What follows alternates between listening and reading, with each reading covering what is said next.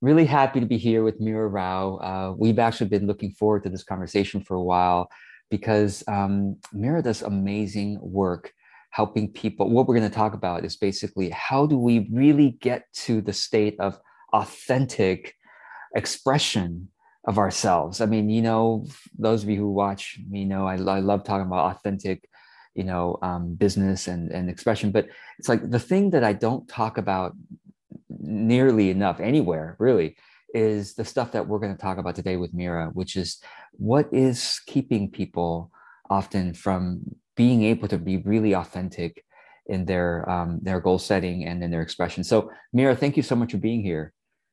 My absolute pleasure. Thank you for inviting me, George. I'm really looking forward to our chat. Yeah, yeah. So uh, let me just share a little bit about your background and then um, we'll get into the conversation. So, Mira, you've got 25 years of yoga practice experience and also teaching yoga and body based therapy for 10 years. So amazing. You've got, um, you know, you've, you've studied linguistics, journalism, business. Now you're actually doing a, an advanced degree in counseling from Notre Dame University uh, clients are seeking you out when they're especially when they're burnt out on you know getting stuck in the past with therapy. And yet when they get into coaching sometimes it feels like they're whitewashing their pain with toxic positivity which we'll talk about. Uh, so you teach your clients how to develop practical ways to develop routines rituals for embodied resilience so that they can work through unresolved traumas, uh, deal better with challenges and, and stress, and, and then really start moving towards what they really want in their lives. So, thank you for the work you do. And I, uh, I want to start with um, this dichotomy between therapy and coaching. Let's start there, if that's okay, because. Yeah. Um, there are a lot of uh, people watching this who are coaches, and there are a lot of people watching this who have some kind of therapeutic background or who certainly have done therapy. So, what is your point of view on this? Um, what's going on with that with that dichotomy, that tension there? Beautiful. Thank you for the question. And essentially, so myself as well have been involved in these worlds for a very long time, and I've been observing what is this balance. And to me, it looks like a continuum where in the therapy, the, the therapeutic world and the history of therapy has been very much about what's what's wrong? What you know where's the splinter? What's causing your pain? And how do we go in there and extract things and take it out and heal? And then coaching's really been about well what makes you come alive? What where is your thriving? You know how do you flourish in your life? And let's put in place those things so that you can move forward and yet, what I've seen play out in my own life, those of my clients, is that there needs to be a bit more of a bridge. So, in the coaching, we're on the outside, we're in strategy. And in the therapy, we're often very, very internalized. And there are pitfalls in both of those things if we're too much at one end of the continuum or the other. So, we can be very navel gazing and focused on our pain and get stuck there in a kind of wallowing experience. Or we can be moving into these goals, but not really feeling like our whole humanity is getting embraced and seen. And the the wounds that are getting in the way of taking those step for, steps forward might not be attended to if we're just like, come on, push yourself, you know, in that really kind of dynamic goal, goal oriented coaching influenced philosophical way. Yeah. So that's what I've observed. And that's mm. what I'm trying to do is find that that bridge in this kind of work. Right. Beautiful. Um, a couple of, I think, a couple of terms we probably should define at the start of this conversation. Um, you know, trauma. I mean, I know we that is an increasingly popular idea in the past couple of years, but I think it would be good to hear from your point of view what you consider trauma to be, but also um, self-regulation. You know, um, a lot of us, you know, those of us who are have done some of this work, we just kind of like it just comes out when we say these things. But it, it it's good to get on the same page with it. Uh, of course, talk about polyvagal theory and um, yeah, any other kind of like major terms. I'm just looking at my notes here that that you think is is important. But let's start with those: trauma, self-regulation, polyvagal theory. Anywhere you like to start there? Beautiful, thank you. Yeah, I think that's a great place to start because trauma has been traditionally a little bit of a scary word. And people are like, oh, that hasn't happened to me because they think about something really, really huge. Like you have to have your your your both your legs cut off, then then exactly. that's trauma. exactly. Like yeah. on the physical level, that's right. Like some major accident, car accident, something like that. Or on the emotional level, you know, severe, significant long-term abuse. That's kind of what people have mapped in their heads is like that's trauma, which it is. And yet the defin- the working definition that's much more encompassing again of the real human experience is simply an experience in our life in which our nervous system was overwhelmed and unable to cope. And that can come through a variety of reasons. But essentially, if our nervous system perceives some kind of threat and we can't respond effectively to that threat, then it becomes an overwhelming experience in which we shut down, we clamp down that experience in our bodies and then we internally have a have like a dissociated like pain internalized experience. So that's trauma. It's basically that i didn't have in that moment that the thing happened it could have been a small thing just like uh, for a lot of people, it's more like emotional neglect. So in that moment, I wasn't being attended to. My nervous system couldn't cope with that because for a child, that's a really distressing thing. And therefore, I registered it as an experience that was too much for my system. I felt too alone, I felt too isolated, and I shut down. So that's my resources weren't sufficient to meet the stress load that was coming onto my system from that experience now that you've described it, I mean, all of us have experienced multiple moments of trauma throughout our childhood. Um, you know, eh, thank you for saying that because I think that's that's much clearer, even to mm-hmm. me, than than I had heard it before. Uh, mm-hmm. throughout our childhood, which is of course our formative years, that's when a lot of our, I guess, response to stress developed, right? And our um, perhaps limiting beliefs or blocks, or you know, got got created. And then also just as adults we, we have traumatic experiences that further uh, maybe you know solidify some of those limits that we put on ourselves or um, lack less healthier responses. But but okay so you got you've got this. Thank you for defining that. Now self-regulation has become well i guess maybe in our circles i've seen it more and more you know um, but i think just for all of us for the viewer and just for this conversation how do you what's what's self-regulation in your viewpoint Sure. I want to start just to that point, um, George. I was watching, there's a uh, somebody I really admire in the trauma recovery world called Mastin Kipp, and he was laughing. He was doing an interview with another woman called Sarah Baldwin, who's also amazing in this in this field. And um, he turns to the audience, he goes, Oh, goes, Oh, you're so well regulated. And he's like, In our industry, that's like the highest compliment. right. Exactly. It's like in, inside jargon for like, You're amazing. yeah. Yeah. So I, I want to come back to defining again because I gave you a lot of words, but I think that I really like this image. So, you know, resilience mm. is this, you know, is the capacity to bend here's the stress load coming on. So even if you just replace the word trauma with stress, because they're very similar in the way they're responding in the system, and then this is stress, right? And this is resilience, and that's trauma. So I like, I'm such an embodiment person. So that for me, like, oh, I feel that. When the the resilience becomes overwhelmed and our level of resources is not sufficient to meet the level of stress, this happens. Right. So regulation is the capacity to the capacity to recognize the level of stress that's coming in how threatening it really is and to balance it with a sufficient amount of resources so you maintain this happening. So that's the kind of framework of it. And then in a practical pragmatic like what does that mean on a day-to-day basis?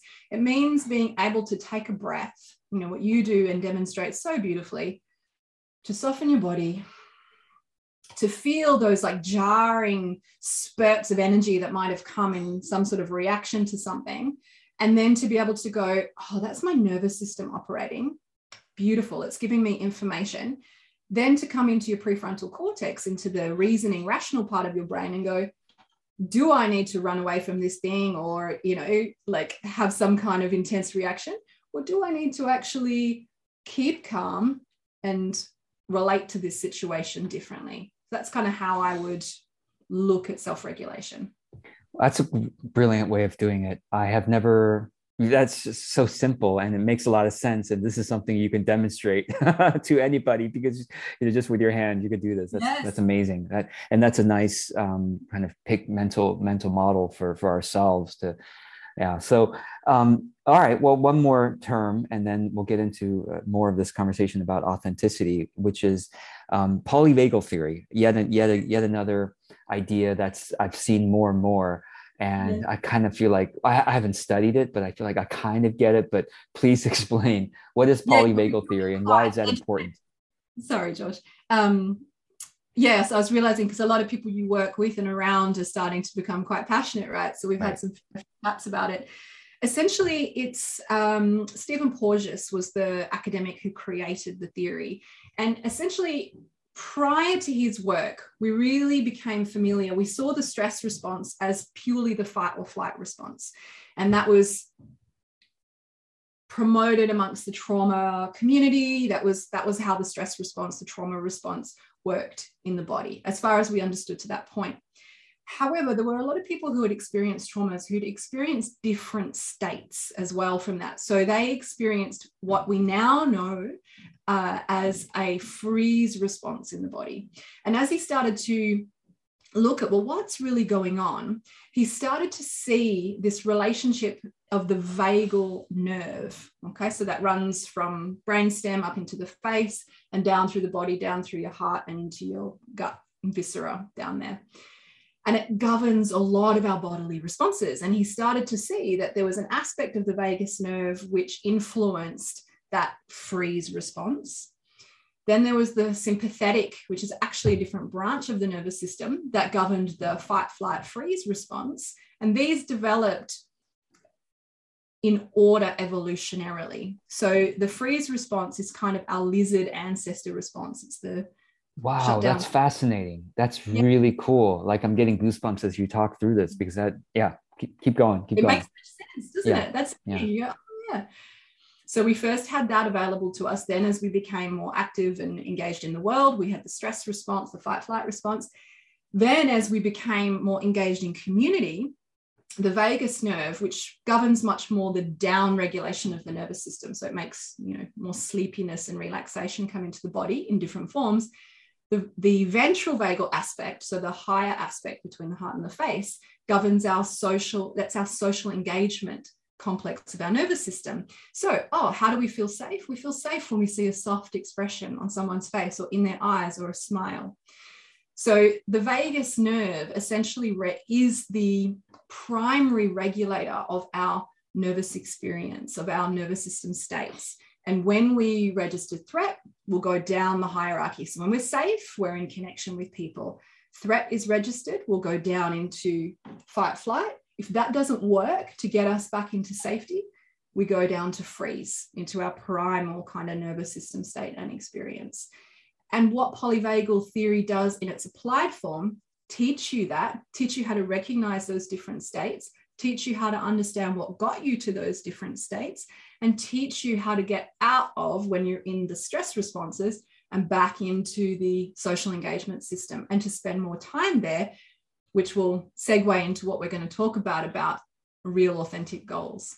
Yeah, wow, that's so powerful. So, okay, let's get into this. Um, now that we've got the background information, why is it, well, from your point of view, a lot of people are setting goals um, that aren't really and i mean we, we've, we've heard this it's like is that really my goal is that just like an authority figure it's like am i just trying to please my you know parents you know or is it am i am i trying to make my you know partner happy or fulfill some kind of societal standard that makes me feel like i'm worthwhile to be here um, i mean we, we've, heard that for many years but now you're putting you're putting sort of this um, wonderful, you know, like deep psychological, biological uh, underpinnings to this, mm-hmm. And mm-hmm. and the way to actually find our authentic truth.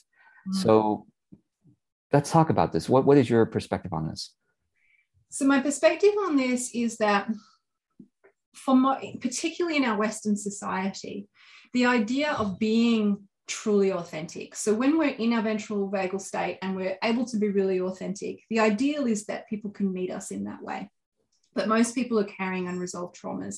So there tends to be a lot of reactivity. And as children, if that experience is not met, then we don't get that experience of safety. So if I come to you as a child with a full open heart and wanting to express my creative joy, and I get shut down or I get criticized or I get laughed at, that is not going to be a safe experience for me. So, even being in a ventral vagal state of expression, if that's been our experience growing up, isn't necessarily going to be perceived and recognized as safe by our systems.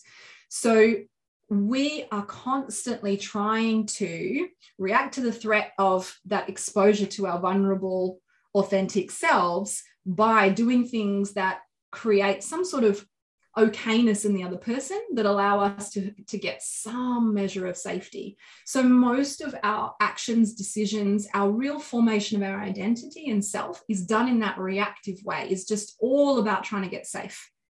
And then when we try to achieve things in our lives, we're coming from this Am I safe? Am I safe? Am I safe? Am I safe? No, it's not safe to be myself. I better do this thing that allows that other person to be comfortable so that wow. I can get some comfort. Yeah. People pleasing Yes, aka people pleasing. Oh my goodness! I mean, the way that you've described it is it, it makes so much sense. It's not it's not some you know. Uh, it's not a personality flaw like you, you you just don't like judge yourself or judge someone else oh they're a people pleaser well what does that why what, what does that really mean like what how did that happen and you're giving us that that theoretical underpinning of it so um so no judgment is needed. no condemnation is needed. What's needed is understanding. And so tell us, tell, tell, say more. So what happens now? Okay, now you, as a child, you expressed yourself, um, you know, as as who you are, weren't accepted fully for that.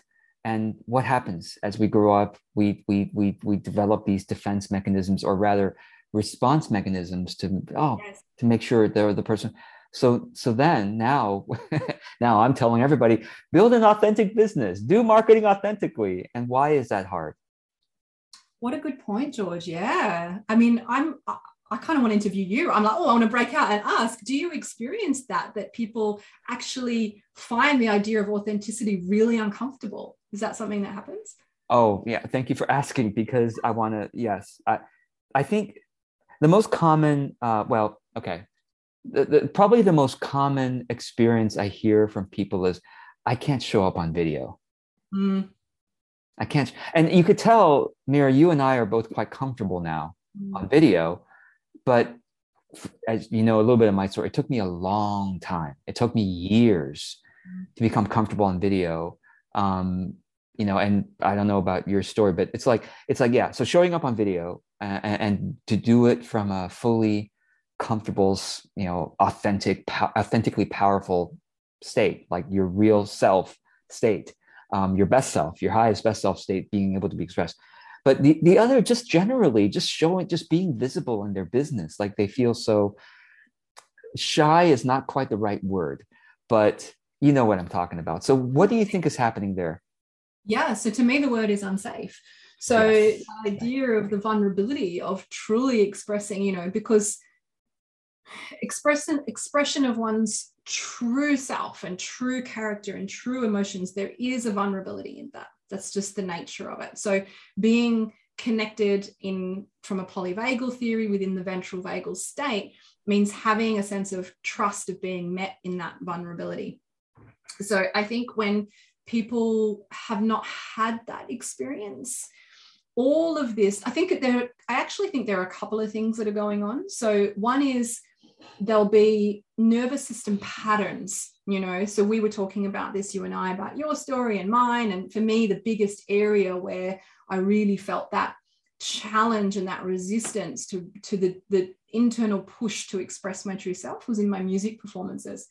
And it was being that vulnerable that visible that exposed was so reminiscent of different experiences where I tried to do that and I was shut down. So it automatically felt like, oh my God, this is a threatening experience, you know, in terms of the body memory that I had of trying to do that. the other thing that I think also happens is that it's unfamiliar. So, the idea of being in an authentic state and of being expansive and self expressed is actually unfamiliar to most of us. It's not modeled in our society, it's not what we've experienced. And anything that's unfamiliar also can register as a threat. And this is where the, the goal setting gets complicated because it's like, well, why, if I really want it, do I get so scared of it or feel so bad about it? you know and why when i have something positive happen in my life do i have this kind of weird response to it because the nervous system needs to kind of expand and get more flexible and get used to also experiencing the positivity of authentic expression. Oh my goodness. I mean, you just brought up another really um, important, uh, I guess, emotional block that a lot of people probably don't even realize they have which is the block of receiving abundance mm. or receiving two things, especially as we start building our business and we do it you know skillfully we have to learn how to receive number one praise mm. from you know our clients or our audience or you know but number two money mm. you know like is there is isn't there don't you think there's something here with people who now it's funny because I, as you know, I, I like to talk about you know charging uh, from from a state of enoughness and compassion. But at the same time, sometimes I see my you know students and clients are like, I'm like, even though I talk about charging from enough, you're still not charging enough. You like like like you're you're somehow afraid to receive, um, you know, plenty of money you know it's but but so talk about this like is, is there something going on there with with regards to the the freeze fight flight or just the the, the yeah yeah your your, yeah, your point of view here? Think, yeah no totally I, I mean i think it's i'd still see that as a pretty similar thing where if we're coming from there could be a few things because i haven't thought about it so much through this lens but if we're coming from a state of protection then being small is the best protective mechanism we have. So anything that makes us visible, anything that makes us bigger within our lives is going to feel like a threat. So accepting in that money, there's one, there's the unfamiliarity of it. If we've come from these kind of deprivate, deprived or deprivation kind of backgrounds and experiences. And then there's also this aspect of, oh, I'm larger, I'm more visible. That's not going to be safe. So it's always, as soon as we put that lens of like, past experiences, conditioning, and safety over things, like you said, it brings such a degree. And that's why I love polyvagal. It's like there's nothing broken, there's nothing wrong. Your survival system is working exactly as it's meant to. It's just that we live in a bit of a whacked out society, to be honest, you know, that doesn't really celebrate humanity very well and the true emotional experience. And so, you know, you're just going to need to tweak it a little bit, you know, to start to realize, oh, this is actually safe now. You know, if I can grow and heal, then there's a capacity for me to have safety in my in my self-expression. And that's mm. where self-regulation comes in because we're not yeah. so reliant on regulating with others. Oh, beautiful. Yes, that's the more people understand this, uh, the more we can accept ourselves and accept each other, um, and and and you know be be good to each other essentially like understanding okay this is how many of us grow up without that kind of safety. Well every, everybody pretty much there are always unsafe situations. But okay so what is um let's let's move into well what do we do about it? Mm. okay so a common prescription these days um for any kind of mental health issues well just meditate you just, you just got to meditate more. right? Yes. what do you say about that? Yes, yes. Um, Meditation fixes everything.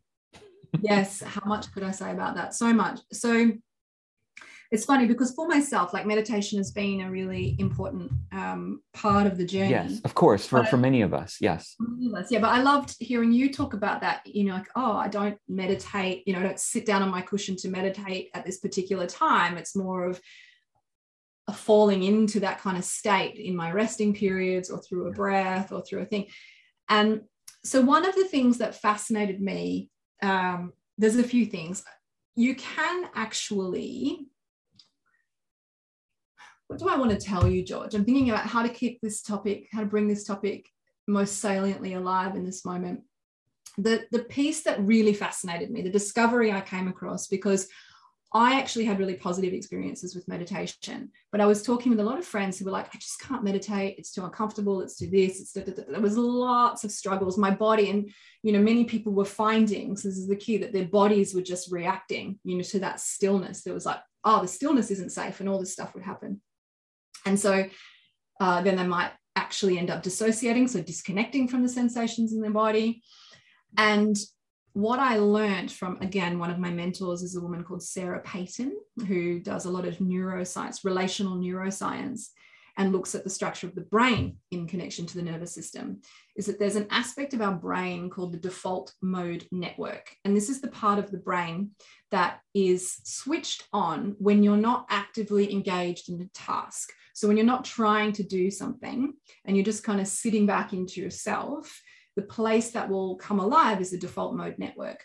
For someone that's had reasonably good parenting and life experiences and, and growing up in a good enough environment, safe enough, that that part of the brain is relatively warm in the sense that the voices they'll hear in their head are like, oh, you know, life's okay. I'm pretty cool. I'm all right with myself. Da da da if we've had these, which many, many of us have, trauma traumatic experiences then the default mode network becomes hostile. So and many of us are, are, experienced with this right? Going into that like oh i'm not busy with anything which is part of the endemic of busyness is people want to get away from that voice right? That's like okay if i'm not busy i don't want to swear but you know you piece of yeah, yeah, yeah, uh, that's what we hear in that aspect of our brain. It can be very critical. About i think the the statistic that i read was small but significant was about 10% of the population. That segment of the brain the synaptic connections that form the default mode network don't actually respond don't shift and change when mindfulness meditation is introduced. So the they, whole idea it, it doesn't? Doesn't. Oh wow. Okay. Right because the whole idea is we change synaptic connections in the brain with meditation right? Yeah. but for some people that particular aspect that mm. regulates that kind of self-critical voice mindfulness meditation doesn't touch it. Wow. Doesn't actually change. And so we need different types of tools if that's what we've got going on in our head than just pure observation. Sorry i was just muted. Um self-regulation then right? I mean like like what what is what is i mean you, we haven't even started talking about embodiment i feel like. I mean we have but maybe maybe just for a moment here um what to you is embodiment or embodied practice? Uh, i think many of us have heard about that um, but yeah. For me and I, because i think it's again one of those terms so i'm glad we're defining it now. Yes. i think different people might use it in different ways. So for me, it definitely relates to this sense of having a conscious awareness of what is happening in the body through the lens of the nervous system and understanding our biology. So for me, embodiment is, you know, I'm a, I'm a human creature and I experience the world through my body like everybody else. So it's having that awareness and that understanding combined with the capacity to feel into sensations. So for many people, either they've learnt that mindfulness technique, and for me it was Vipassana meditation, which kind of is super helpful, but has this kind of cool observation, right? But if you think about trauma, which has been, I've gone through something that's overwhelmed me, and then I haven't had that resonance with another human being to help me kind of return to a sense of safety, that cool observation is just the same experience. It's like this detached coldness. So, having this capacity to be warm towards and with the internal states of the body and to be able to tolerate them. Because if there's trauma there and the nervous system is highly dysregulated, the intensity of the experiences that can come up in relation to something that would rationally appear quite small can be quite scary and overwhelming. So I wow. can even yeah. tell you, I sort of want to share because I remember when I, it's a long time ago when I first started coming across this, and I had a history and, and patterns with people, um, older women, and there was a, a, a kind of thing going on. And I'd had disapproval from somebody. And I said to this person, I was like, you know, when like someone criticizes you and you feel like your whole body's on fire and your legs can't move and you want to sink into the ground. And she was like, no, I don't know what you're talking about. And I was like, oh, right. Not everybody has the same intensity and level of experiences of sensation yeah. the body. Right. So it's, but the people I work with, when there's been significant disempowerment or traumatic experiences going on, then they they do and often people who don't it's not because they're not there it's because they've been numbed by addictive tendencies of all sorts so people don't want to feel that stuff because it's hard to feel and they push it down so we don't want to feel pain we end up not feeling so much joy and pleasure so embodiment is really coming back into touch with those sensations, those experiences, having the confidence to understand them, the compassion to understand this is my protective response taking care of me, giving me information, and then developing that capacity to interpret the information and put it to good use in your life and decisions. Mm, beautiful. So, when you work with clients, um, what are what is like what are some of the practices that you actually help them to you know do on a regular basis? Because of course if we if we actually want to heal um, in a way that is you know sustainable and not just like a one-time thing uh, it needs am i am i right to say it needs to become a practice like something that we do on a regular basis right so what what give us a sense just give us a little taste of what are some of the practices that you always encourage clients to do. Yeah so the word i use for that process george is integration. So mm, yes. for most clients there hasn't been an experience of safety. It's not really something they may have ever really truly had mm. in their lives either by themselves or with another person. But essentially for all of us it needs to happen with another person first. Then we inter- in- internalize that capacity to offer that to ourselves. And many people have never had it. So the therapeutic relationship is one in which that experience of being safe so back to polyvagal ventral vagal experience social engagement and connection is is felt for perhaps the first time in a really deeply genuine way for that person. Okay this is what it feels like to be safe the um, times between sessions are the integration of like how do i bring that state back into my day-to-day life? How do i begin to have agency in regulating self-regulation to bring that state into my day-to-day world? And this is where the nervous system tools come in and the brain understanding the brain science comes in so beautifully and to experience it through the body. So i teach really simple little I don't like the word hacks, but little little tools for bringing all of that together. So bringing the conscious mind, bringing the body, bringing the understanding, bringing the sensations all together. So I think I've even showed you this one before, but this is one of my favorites. And I'm big on the accessibility and practic- practicality and applicability in the moment of things. So I had this 25 years of yoga history practiced yoga for years and I still was not finding the capacity to translate that experience from the yoga class of peace into like a spot moment in my day to day life. I was like, oh, I'm, I'm feeling angry and upset. I better go do 30 minutes of asana or 20 minutes of pranayama, you know, and breathing. I, I couldn't do that. So these are like little capsules of yoga almost. I just thought of that. I hadn't thought about it before. Yeah. So like, a minimum to... by like a, like a homeopathy of yoga. yeah, yeah, it's like the little drop. Oh, okay, I've got a little drop of that medicine. So I like to think about all my tools that I can carry them in the palm of my hand and understanding my hand as a model of my brain. So here is, I teach clients this all the time as a really helpful for one for when they're feeling dysregulated to be able to go, oh, I remember this is how my nervous system is working.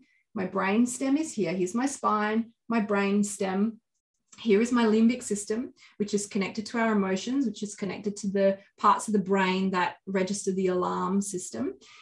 And here is my cortex and prefrontal cortex. So the limbic system and the amygdala, the little part of the brain that really detects threats, lives deep down inside the middle of the brain. So it tucks in here and the cortex wraps around it. So I like to think about it when I'm dysregulated, it's like this. You know, my brain is feeling all, all kind of separate from each other. And then my prefrontal cortex is part of my body and my brain, which is the rational, uh, sensible, you know, well reasoned part, can come and just hold this part. So my emotional self and my logical self are working together, are being held together. And then it's an actual bodily experience, right? So we're holding the thumb. You think about infants doing this, there's a very physiological, soothing experience of doing this and going, okay, and then knowing it's visually represented outside of myself. So you can get that moment of space. It's not just happening so much inside me that it's overwhelming. You can get that bit of space from it. Ah, okay, you're just having a bit of a hard time right now, emotional limbic system and emotional and, and nervous system. I'm a bit distressed. I'm just going to give you a little hug and it's okay. And this helps people, like you were saying before, not judge what's happening inside them, but bring instant compassion to it. So that's one of my absolute favorites. And all these, like a little bit of a self hug, something that just contains, like, oh, my body's here. Because if people have had trauma, the sense of containment of self and this, like, oh, boundaries between me and other people is not as strong. So we just need to go, okay, you know and if they've been practicing and learning some of the other tools and it's like okay here's my body here's the outside of my body and i can own and regulate what's going on inside of it mm. that's a couple of really yeah for and for those who um, are are listening to this on the podcast you know um, i hope you'll watch this video but uh, because i think the the the um, what you're showing us with your body mm-hmm. is is helpful uh, experience so um, back to the authentic goal setting. So now we have a sense of why we we we have a hard time being authentic in our expression. Um, but what about goals? I mean, why why why why might we not be setting act- goals that are actually truly what we want? Do we? Mm-hmm. A lot of people don't even know what they want, mm-hmm. right? Like, what, what's your perspective on that? because they don't know who they are because mm. for most of their lives they are a collection of reactions right. and of their nervous system trying to keep them safe so like we talked about before when they tried to express themselves authentically they were shut down so they're like oh that's not I'm not going to do that because that's going to separate me, actually separate me from other people. So I better do these other things, which at least don't get me criticized or yelled at or whatever it is that are our, you know, our particular experiences. So they don't many people with you know and, and, i include myself in this you know in my in my past and my history they call it the false self. We're operating out of a shell really that lives on the outside of our true authentic self which is all a collection of the coping strategies of the protecting strategies and again no judgment. Thank goodness. You know for many people that was their survival that that stuff that happened that to form that um, false self was needed because it wasn't safe to be the true self. So we love this part, we honor this part, but they don't really know what lives behind it inside the depths of their true self. And when they try to go there, all of these protective mechanisms block that and stop that. So it's quite challenging initially when you start doing the healing work to actually go, who am I? And what do I truly want? Wow and this brings us to well this is part of the work that you do with clients. And i i hope those who are listening and watching can if uh, anyone resonates you know contact mira for um you know for for possibility of working with her because this is powerful powerful stuff that affects every area of your business. Because it's it's you moving through all these you know every day and all these actions. And are you doing it from um, a place of authentic power. Um, so I want to mention, I want to make sure folks know about your upcoming uh, webinar. Uh, and by the way, some some people are listening or watching uh, this um, months from now, but you'll still have the webinar recording available for purchase. So, and at, I'm sure it's a, it's at, at a reasonable rate. Um, the, the, so tell us about this um, embodied envisioning, right? Yes. And how and how does that relate to what we're taught, we, what we've been talking about? Beautiful. So yeah, so essentially, the experience of coming together initially is to experience that safety and in that safety, begin to learn how to self regulate out of protective states and begin to come in touch with the true self.